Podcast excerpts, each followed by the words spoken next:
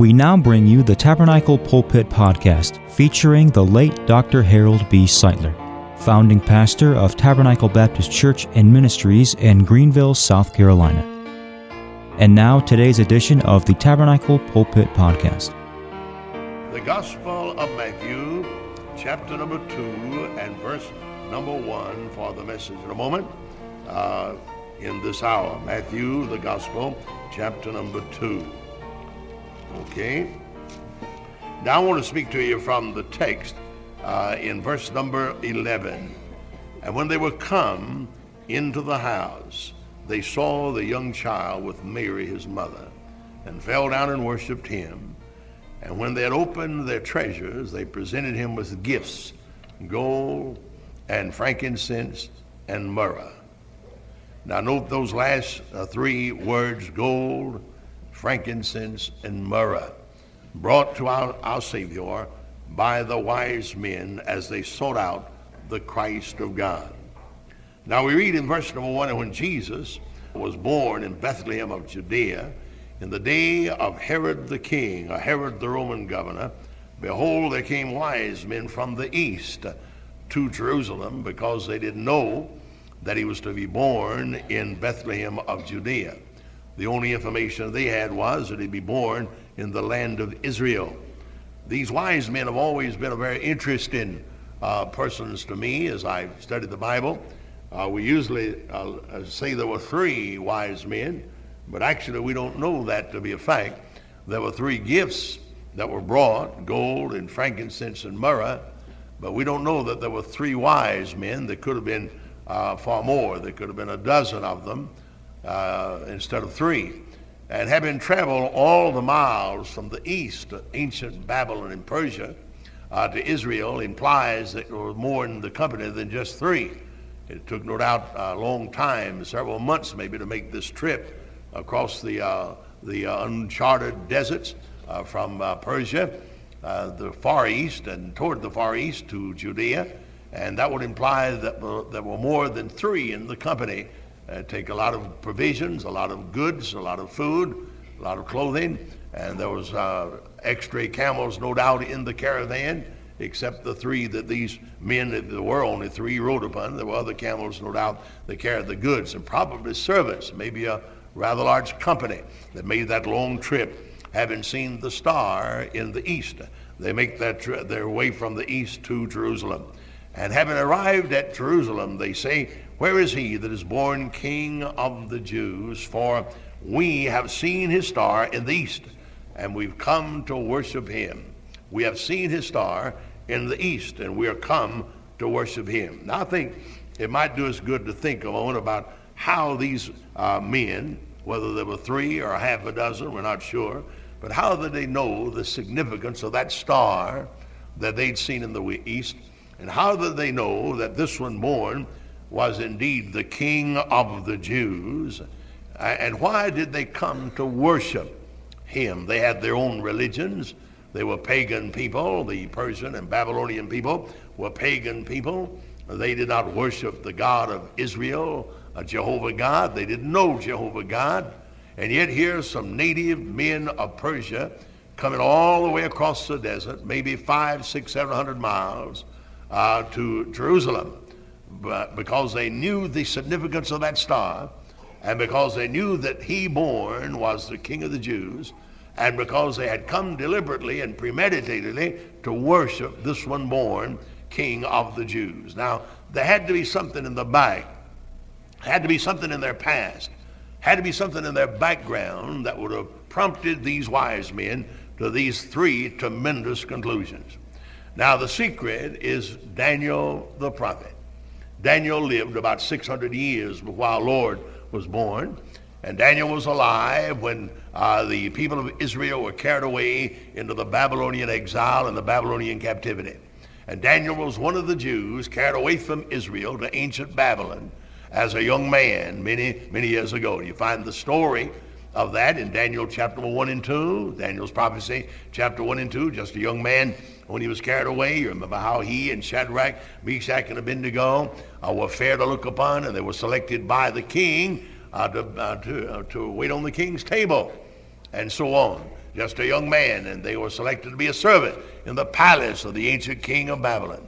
But Daniel was a prophet of God, a faithful prophet of God, and was faithful in all his worship, though he was transplanted away from his natural environment. And his natural environment was the people of Israel, and his natural religious uh, environment would have been the worship of Jehovah God.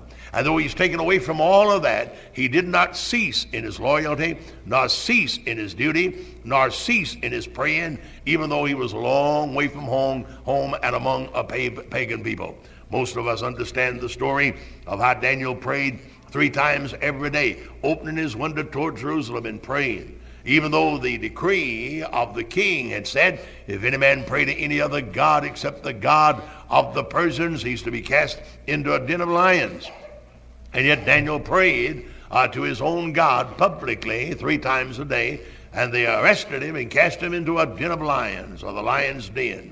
And you know the story, a tremendous story of deliverance God uh, provided for Daniel. But he was faithful in all the, uh, uh, his worship, in all of his devotions. Now, that kind of a man, uh, you just don't, uh, don't, don't turn his kind of religion on and off like you turn a light switch on.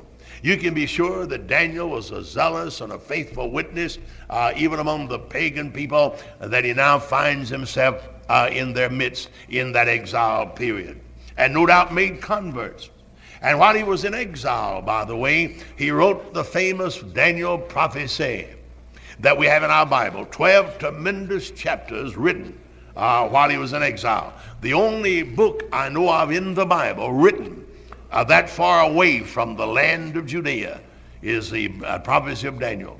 Now, don't you well know that uh, that prophecy written in exile uh, found its way into the hands of many Babylonians? And many persons.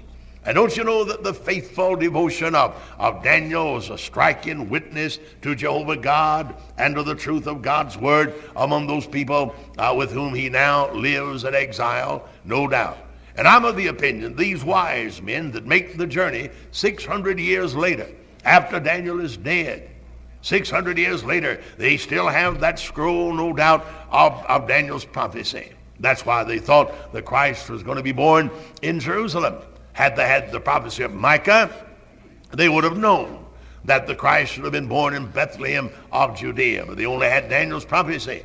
And so they knew from the truth they had and from the uh, teaching of Daniel and from the instruction of Daniel in his lifetime and from the converts of Daniel that no doubt Daniel made. I can't conceive of a prophet uh, of Daniel's magnitude and, and Daniel's statue, living 70 years in exile without having some convert. I could not imagine one of you being exiled into a prison or exiled into some other country without uh, making a real effort to gain a convert. And you can be sure that Daniel had converts. And to me, these are the sons of Daniel's converts.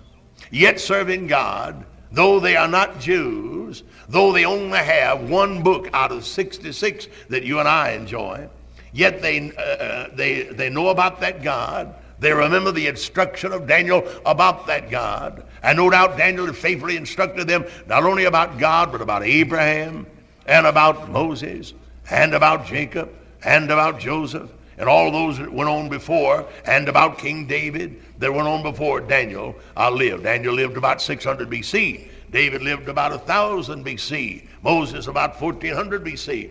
And Daniel was faithful in telling these, uh, exile, these people in his exile about the great patriarchs of the Bible. And so they were rather well instructed. And when the star appeared in the east, not in Jerusalem, but in the east they saw that star. And when the star appeared, they knew immediately the significance of that star.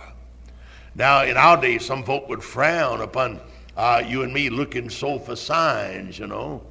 Uh, actually, there's some fundamentalists in our day that frown upon any kind of signs, and they say there are no signs of the second coming of our Lord. I don't accept that. I believe there are certain signs that be upon us now that point to the soon second advent. Now, this is the first advent that we're talking about in Matthew 2. But you and I now are upon the threshold of a second advent of this same Jesus. And just as there was a sign given to these believers in ancient Babylon, the star they saw in the east, just as they recognized the significance of that sign, so you and I, in our day, with 66 books in our hand, uh, find certain signs that we can look for, and we do look for, and all along we see certain signs that are clearly an indication of the soon second advent of our Lord back to this earth. Now, as far as I'm concerned, I don't think it's foolish at all for man to watch for the signs. I would not indict these wise men. In fact, the Bible calls them wise, and they saw a sign. Now, if a, a man was wise, having seen a sign BC, then I think a man is wise, having seen a sign AD, you see. And uh, prompting ourselves through that sign and obeying that sign and watching for things to happen according to that sign, you see.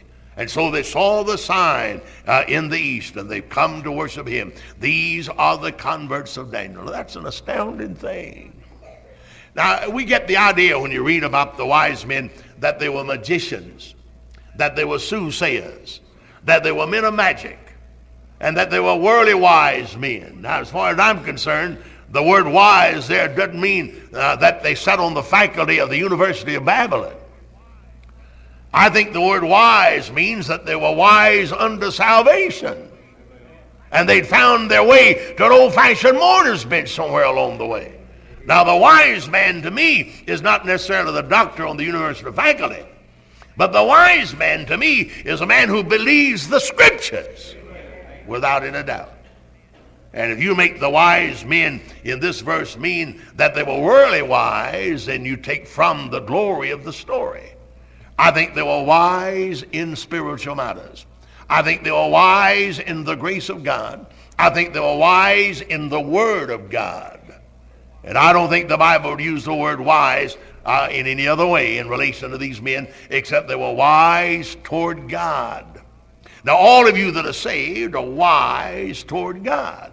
Now, you might not be counted wise by the standard of the world, but if you're wise enough to repent of your wicked sin and come to receive the Lord Jesus, then you're wise toward God, you see.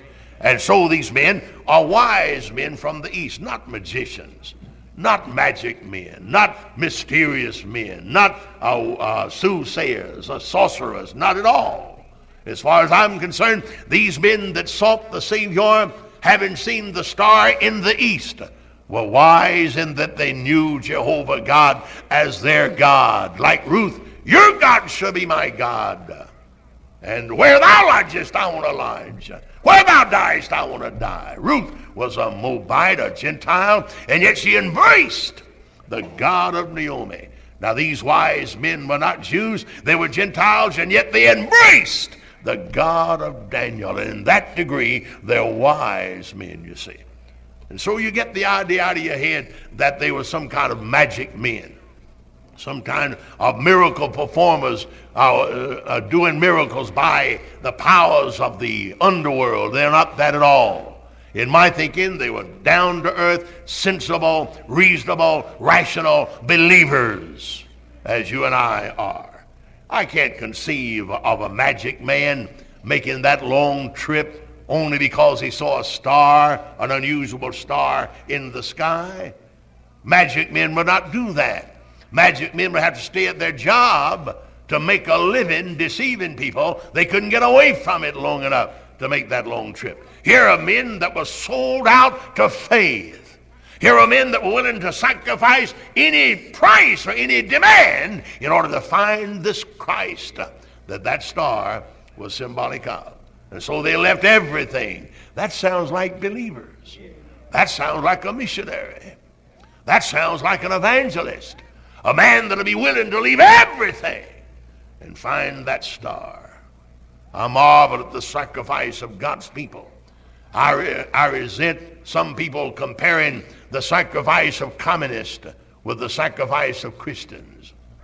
As far as I'm concerned, the most sacrificing people that have ever lived in all history are those called to serve the God of our Lord Jesus Christ, Jehovah.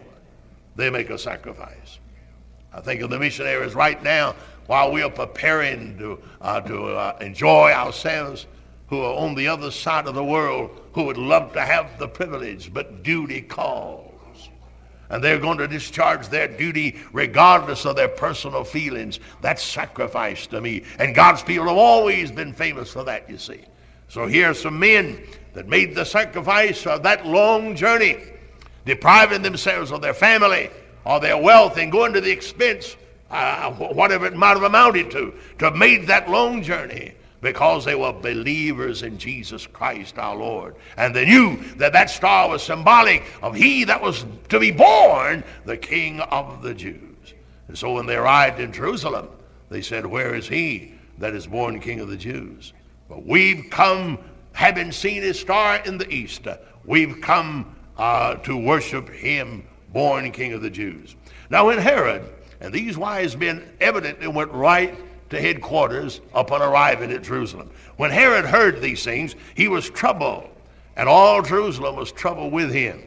And when they had gathered all the chief priests and scribes of the, of the Jews, the people together, uh, Herod demanded of these religious leaders, these chief priests, where the Christ, the Messiah, should be born. What does the Bible say about it?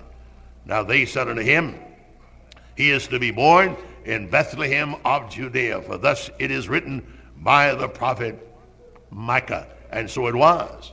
And he is to be born in Bethlehem of Judea. Then they quote the scripture, And thou, Bethlehem, in the land of Judah, art not the least among the princes of Judah, for out of thee shall come a governor that shall rule over my people Israel. Now there's the prophecy. So he's to be born in Bethlehem.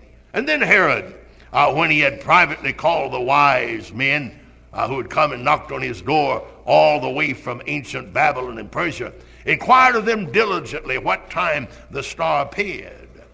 And he sent them to Bethlehem on their journey to find the child. Go, he said, and search diligently for the young child. And when thou hast found him, bring me again word that I may come and worship, worship him also. Now, here's a contrast that I want you to note. Here are wise men who, out of a sincere heart, go to any cost to worship God.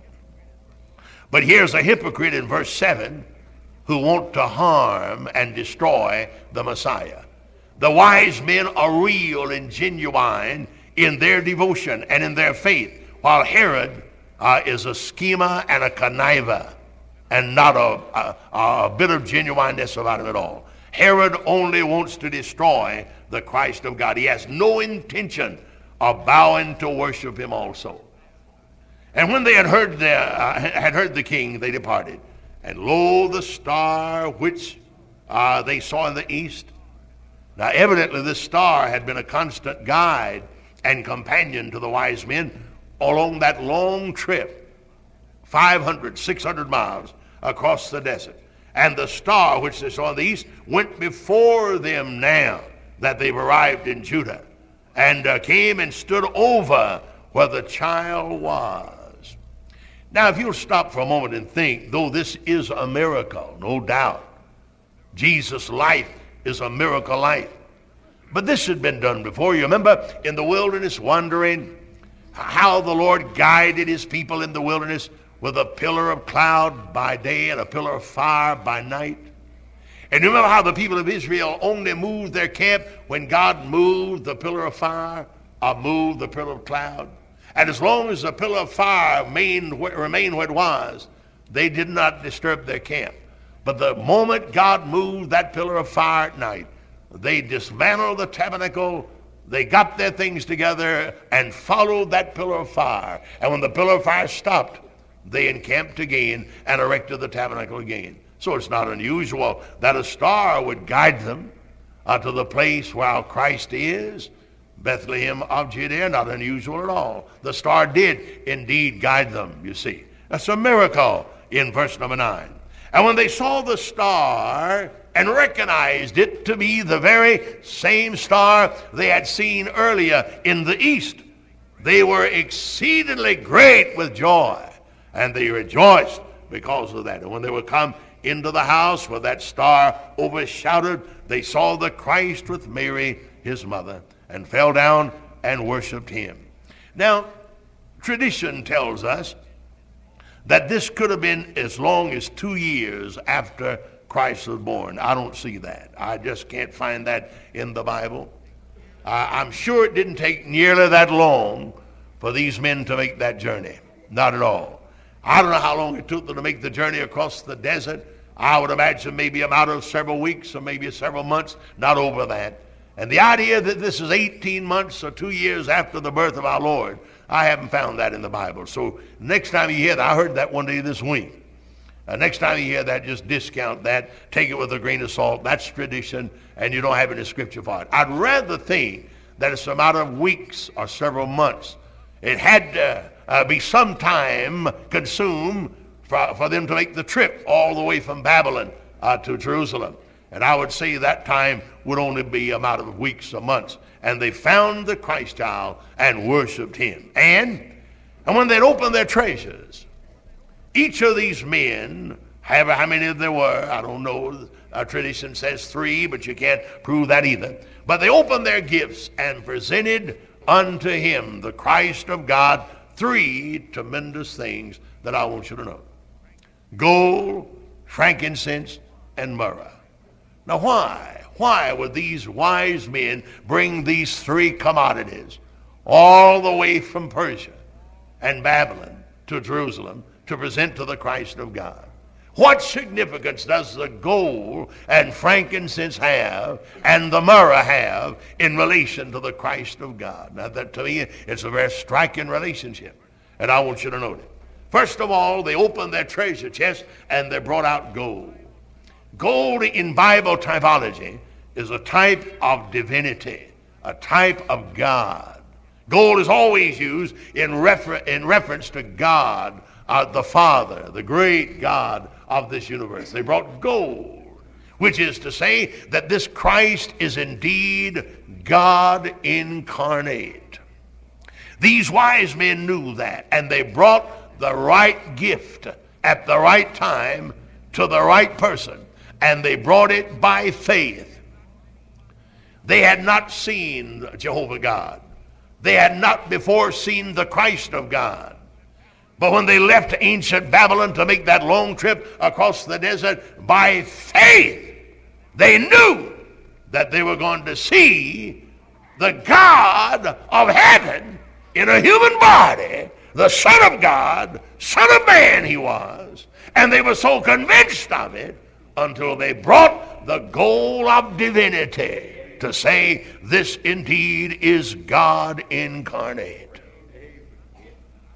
Now, brethren, I believe that. I say amen uh, to the wise men. But if I was a skeptic and an agnostic, and I'm not, and I'd be ashamed of myself if I were, but if I was a skeptic, I think this would have some weight to persuade me that these wise men knew what they were doing when they brought that gold to the Savior. Why didn't they bring silver? Why didn't they bring some other precious stone? Why didn't they bring some jewel, a diamond, or, or an emerald, or sapphire? But they brought gold. Of all the metals in the earth, and of all the precious stones in the earth, they brought gold, and gold in Bible terminology. Everywhere you read of gold in the scripture, it always relates to divinity, to deity. And this babe held by Mary as these wise men look upon him, indeed is the very Son of God, God incarnate. Now I want to say that out loud. I want everybody listening to me now to know that I believe that Jesus Christ is the Son of God, miraculous, miraculously conceived and delivered by a virgin, according to the Scriptures. And I bring in my soul today the gold, like the wise men have always done, and bring that gold to Jesus Christ in recognizing him to be God with us today. Did not the prophet Isaiah say his name should be called Emmanuel, which is being interpreted God with us?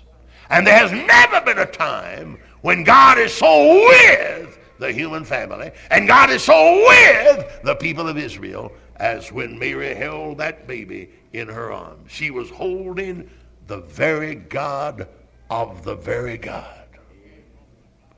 And so they brought the goal of divinity. And by bringing those gold gifts, they're saying to Mary, You are the mother of God in a human body. That baby you hold in your arm is not the baby of Joseph. That baby you hold in your arm is God incarnate in a human body.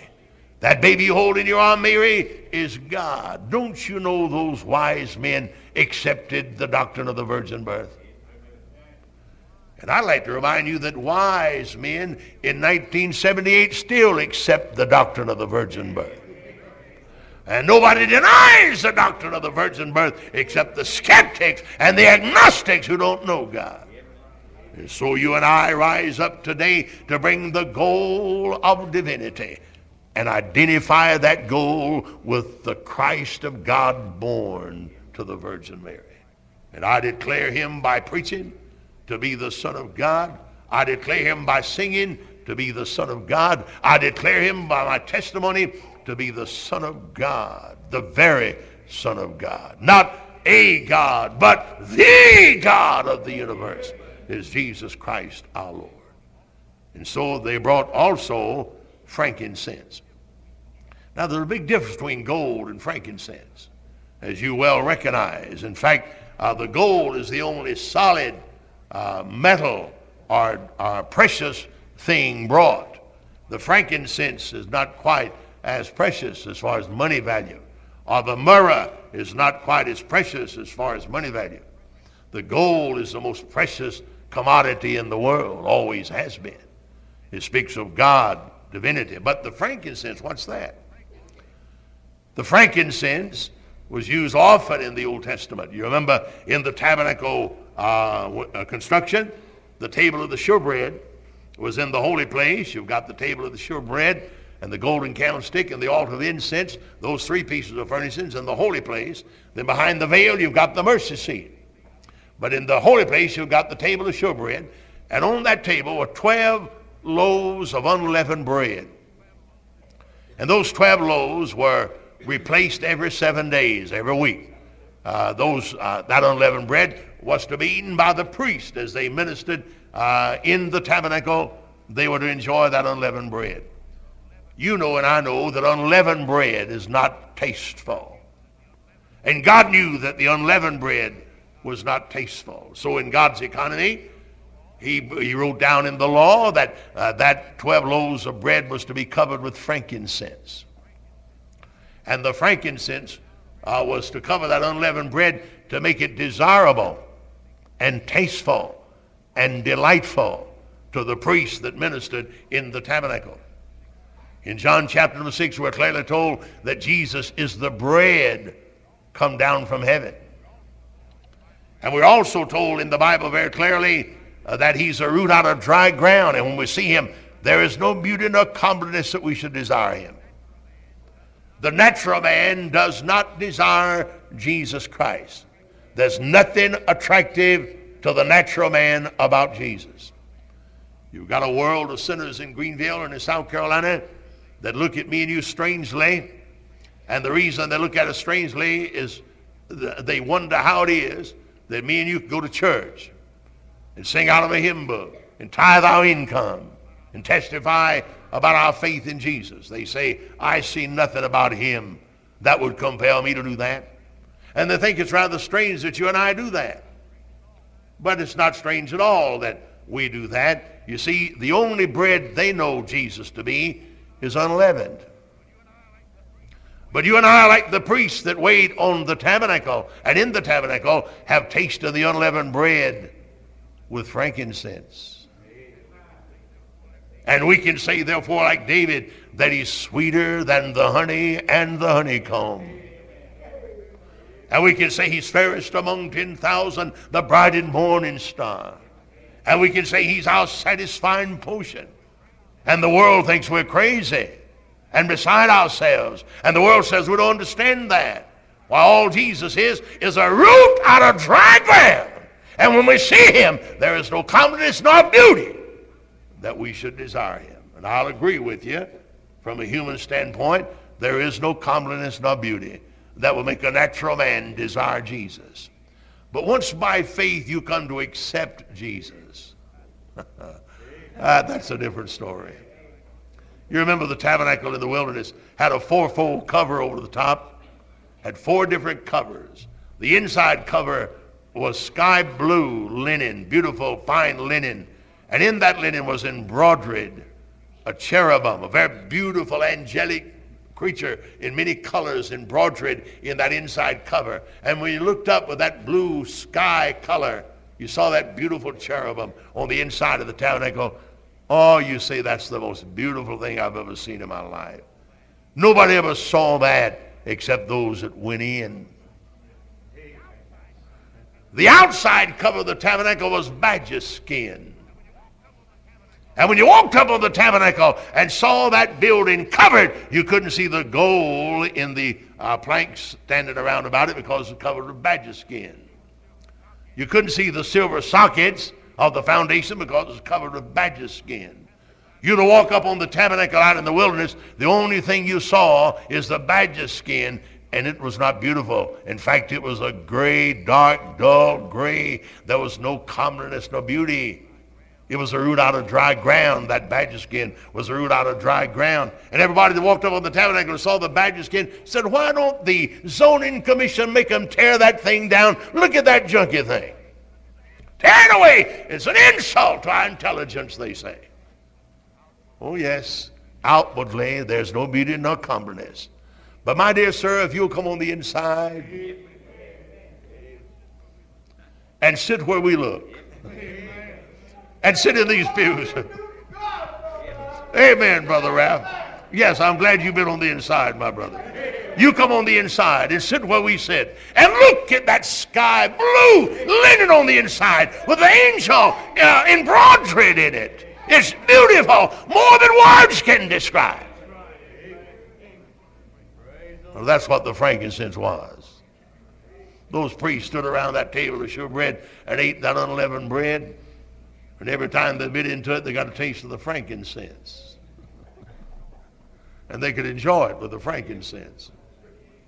Now I want to say to you that that's what that means in this verse. These wise men were saying, the world will never accept this babe, but we found out who he is. And the frankincense is the blessed Holy Spirit of God that makes Jesus more desirable than the honey and the honeycomb, you see. And that's why we fanatical people, by the standards of the world, would rather have Jesus than to be the king of a vast domain. Preacher, you're beside yourself. no, no, my soul. I've eaten the bread that Jesus is with the frankincense. And I never have gotten over it. If you ever learn Jesus from the inside and taste him with the frankincense, You'll never be satisfied with anything less. He's the bread come down from heaven. But he's not just the bread, he's the bread sweetened with the frankincense. And brethren, I want to tell you that's why the devil can't handle this situation we call the church. If the devil could handle this crowd, he'd have to make Jesus unleavened bread. Now, the devil can never make Jesus unleavened bread, and he has to the world of unbelievers. But if he could ever make Jesus unleavened bread indeed, then the church would die. But once an old sinner like I am gets to look from the inside, we become spoiled of this world, and we'd say, Take the world, but give me Jesus. And they, we'd say, He's lovely more than my heart ever fancied that He could be. He's my satisfying potion.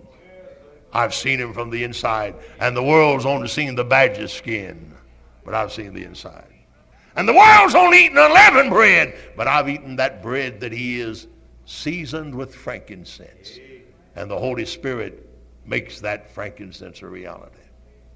Amen. These wise men were real wise, shut up. And that's why I believe they were saved men. They were not thought to have brought that frankincense otherwise. But they knew what to bring, and so they brought the frankincense. And then the third, they brought the myrrh. Now, the myrrh is an embalming material. That's strange, isn't it? An embalming material. These wise men making that long trip, I can understand the goal of divinity. And I can understand the frankincense of the minister of the blessed Holy Spirit. But why in the world would these men bring myrrh? Later on, when this Christ died, Joseph of Arimathea and Nicodemus went to Pilate and, and begged the body, and Pilate granted the body. And Joseph, being a wealthy man, bought linen to prepare his body for burial, and the burial spices and myrrh. Myrrh was used to bury people, preserve the body. It's a burial compound. It's a burial uh, material. Now, in ordinary circumstances, for a wise man to walk into Mary, and Mary knew what myrrh was commonly used for. And here's a brand new eight day old baby, uh, several month old baby by this time, maybe, in her arms. And a wise man from the east walk up and give her embalming fluid. Well, that's an insult. That would be an insult. These wise men would not have been that unwise now, a lot of good things make good gifts, but there's some occasions that you just don't give anything. You just don't give anything. Special occasions demand special gifts. Now, I like a lot of things, just common things that I'd appreciate. You know, somebody gave me a, a common instrument, I could appreciate that. But there's some occasions when you don't give common things. Suppose you went to a wedding uh, uh, uh, reception with a bag of beans in your hands. Well, anybody would appreciate a good bag of black eyed peas, but you wouldn't carry black eyed peas to a wedding reception. That'd be out of place. And it's not ordinarily that you'd go to a young mother with a new baby and put a bottle of embalming fluid in her hand. That'd be an insult. And that mother would be upset. She'd be disturbed. She'd be moved if you did a thing like that. But no, no, the wise men knew that that babe held in Mary's arms was destined to die on Calvary. And when they came to Mary and gave Mary that myrrh, they were saying, Mary, the Christ you brought into the world, in a few days will go to that hilltop and there be nailed to an Oregon cross and die, suffer, bleed, and die for my sin and for the sin of the world. And when they handed Mary the myrrh, it was not an insult, but they were saying to her, You brought the seed of the woman God promised in Genesis 15 to pay the sin debt for Adam's fallen race. And your Christ, your boy, your child, your son will down the cross to pay our sin debt. And when they handed Mary the myrrh, they sang, What can wash away my sin? Nothing but the blood of Jesus. What can make me whole again? Nothing but the blood of Jesus. When they handed Mary the myrrh, they sang, There is a fountain filled with blood drawn from Emmanuel's veins. And sinners plunged beneath that flood lose all their guilty stain. Praise God. Wise men. They were not religious men. They were wise men. If they'd been worldly men, they would have brought something else. But God led these wise men to bring that goal to shout down through the ages that Mary's child is God. Those wise men brought that frankincense to tell the world that though he's a root out of dry ground, he's also the fairest among 10,000, the lily of the valley, and the bright and morning star. And when they brought that myrrh, they were shouting down through the centuries, This is he, the Christ of God, who shall down the cross to pay our sin debt. That's the gospel.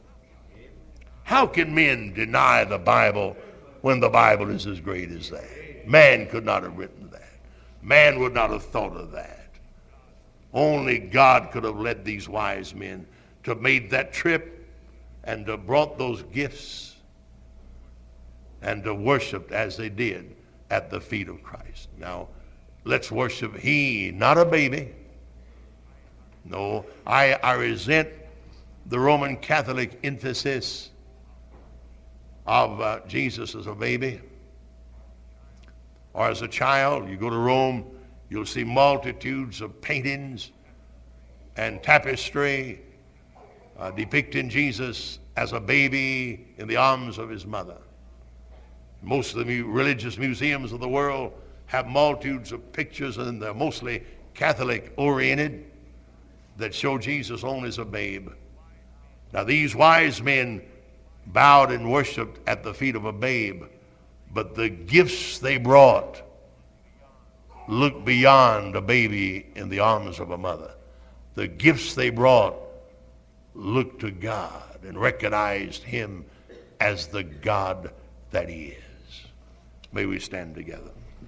Our Father, we thank Thee for Jesus Christ, the Son of God, who died on the cross to pay our sin debt. Unworthy as we are, we recognize that unworthiness, but we bless your holy name that Jesus was obedient unto death, even the death of the cross. He came not to live, not to enjoy a, a span of life, not to live for self or for his family, but he came to die for Adam's fallen race, to pay the sin debt, the seed of the woman that God himself promised in the third chapter of Genesis that one day would come and with his death wound and inflict a mortal wound upon the devil. And then when he came out of the grave three days later, he destroyed the power of the devil and made it possible that believers could have eternal and everlasting life. My sins are gone, not because I deserved it, not because I paid a price, but because Jesus paid it all when he died on the cross. And oh God, we worship thee today. And we worship Jesus, thine only begotten Son, through the good ministry of the Holy Spirit, who is the frankincense to make him more to be desired than the honey and the honeycomb. And we honor thee for Jesus our Lord today. And while our heads are bowed, we shall sing an invitation song. We thank you for listening to the Tabernacle Pulpit Podcast. If this sermon was a blessing to you, please share and invite others to listen and join us next time on the Tabernacle Pulpit Podcast.